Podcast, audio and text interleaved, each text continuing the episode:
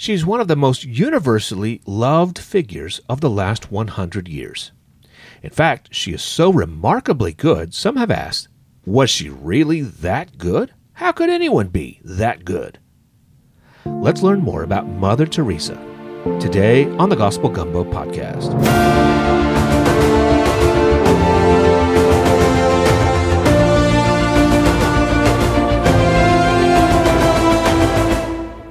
Thanks for listening to season one of the Gospel Gumbo podcast. Should I make a season two? I'm going to pay attention to three things to decide if there will be another season downloads, feedback, and money. You can encourage season two quicker if you'll do two things for me. Number one, follow the podcast on your podcast player, and then you'll get every episode for free, and I will keep you updated with the progress of season two. And then number two, tell a friend about the podcast and get them to listen too. The more listeners, the quicker I'll work on season two. All right, let's get to today's episode.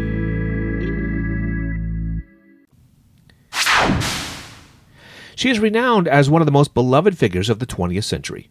Her unwavering commitment to serving the poorest of the poor, her profound acts of compassion, and her dedication to alleviating human suffering have left an indelible mark on the world. She was born on August 26, 1910, and I'm not even going to try to pronounce her name. She was born in present day North Macedonia. Raised in a devoutly Catholic family, she was influenced by her mother's commitment to charity and her father's political activism. As a little girl, she loved to listen to stories of missionaries, and she and I have that in common for sure. At the age of 12, she experienced a deep calling from God which would shape the course of her life. She felt a strong desire to serve humanity and made the decision to dedicate her life to God as a nun. In 1928, at the age of 18, she left home to learn English and to join the Sisters of Loreto, an Irish community of nuns, hoping to become a missionary. She didn't know it at the time, but when she left home at 18, she would never see her family members again.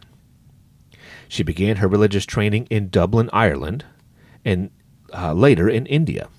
In 1931, she made her final vows and became known as Sister Teresa, after Sister Therese of Lisieux, the patron saint of missionaries. Since another nun in her community had the same name, she used the Spanish rather than French spelling. She began teaching at a high school in Calcutta, and as is the custom there for referring to teachers, she began to be known as Mother Teresa. While teaching there, Mother Teresa experienced what she described as a call within a call.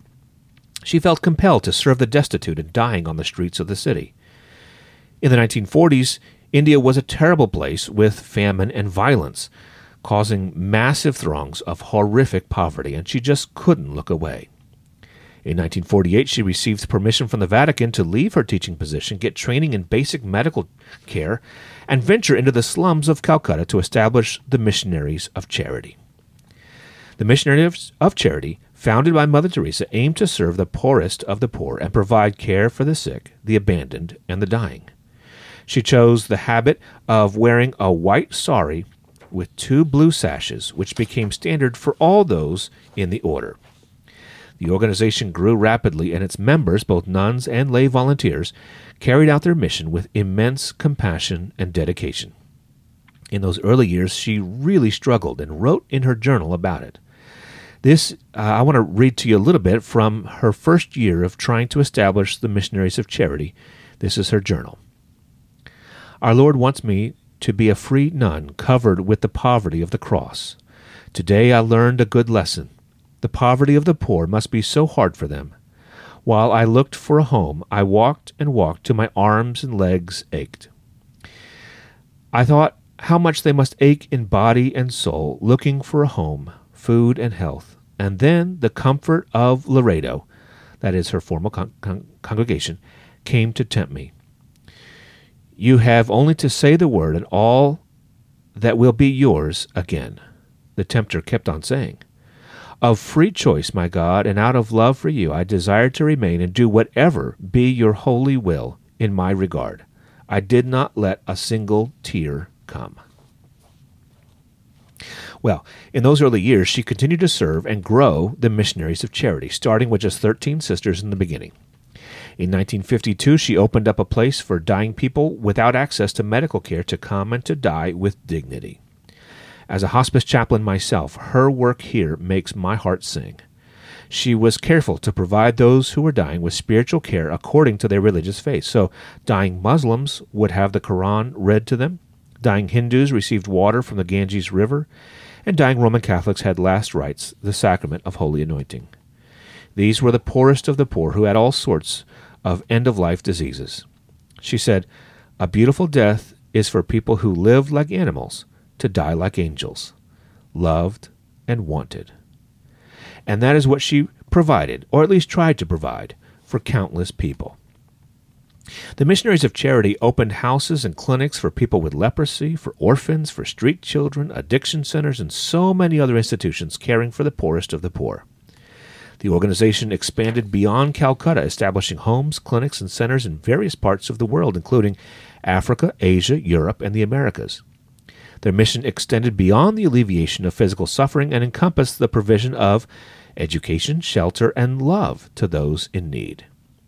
She said, By blood I am Albanian, by citizenship an Indian, by faith I'm a Catholic nun. As to my calling, I belong to the world. As to my heart, I belong entirely to the heart of Jesus.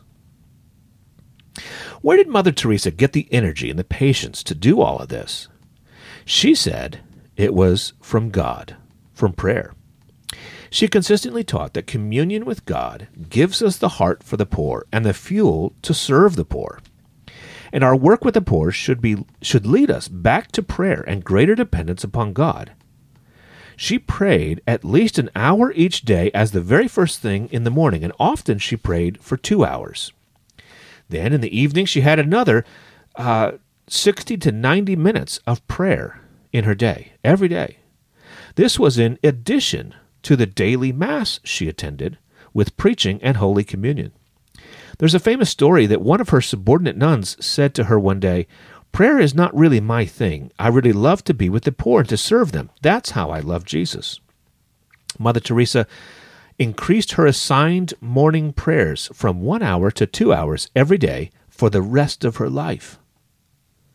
Her life and the lives of the nuns of the Missionaries of Charity was and is characterized by voluntary poverty.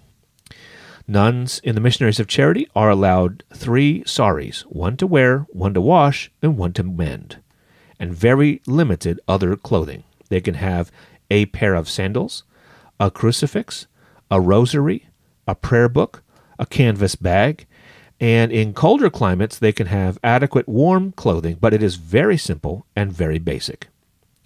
Mother Teresa's relentless efforts to alleviate poverty, combat disease, and promote peace earned her numerous accolades and honors.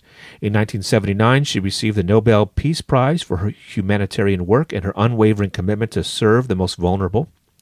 Despite the fame and recognition she received, Mother Teresa remained humble and dedicated to her mission, viewing her work as an expression of her faith and love for God. Mother Teresa's health began to decline in the 1990s, and she passed away on September 5, 1997, at the age of 87. Her death was mourned by people of all faiths and backgrounds, testifying to the profound impact that she had on the world. She was an extraordinary woman used by God to help relieve the poverty and inspire people all around the world.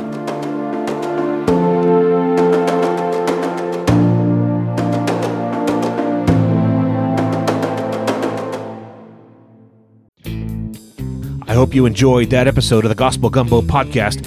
I would love to make season two, but I need to make sure that it is worthwhile. So I'm paying attention to three things downloads, feedback, and money. It costs money to publish a podcast and not a small amount of work. Now, if you'll give me just $5 once, I'll give you your own private podcast link that will have all the episodes from season one without any advertising, plus 10 extra bonus episodes. At various levels, you'll also get a lot of other cool stuff. Now, I'm not looking for a subscription, just a one time purchase that will help me to know that this podcast has been helpful and that you would like me to make another season. Look for the show notes of this episode to find the link to give money. Podcasts are getting gobbled up by big corporations and conglomerates, Independent podcasters like me need your support. Thanks so much.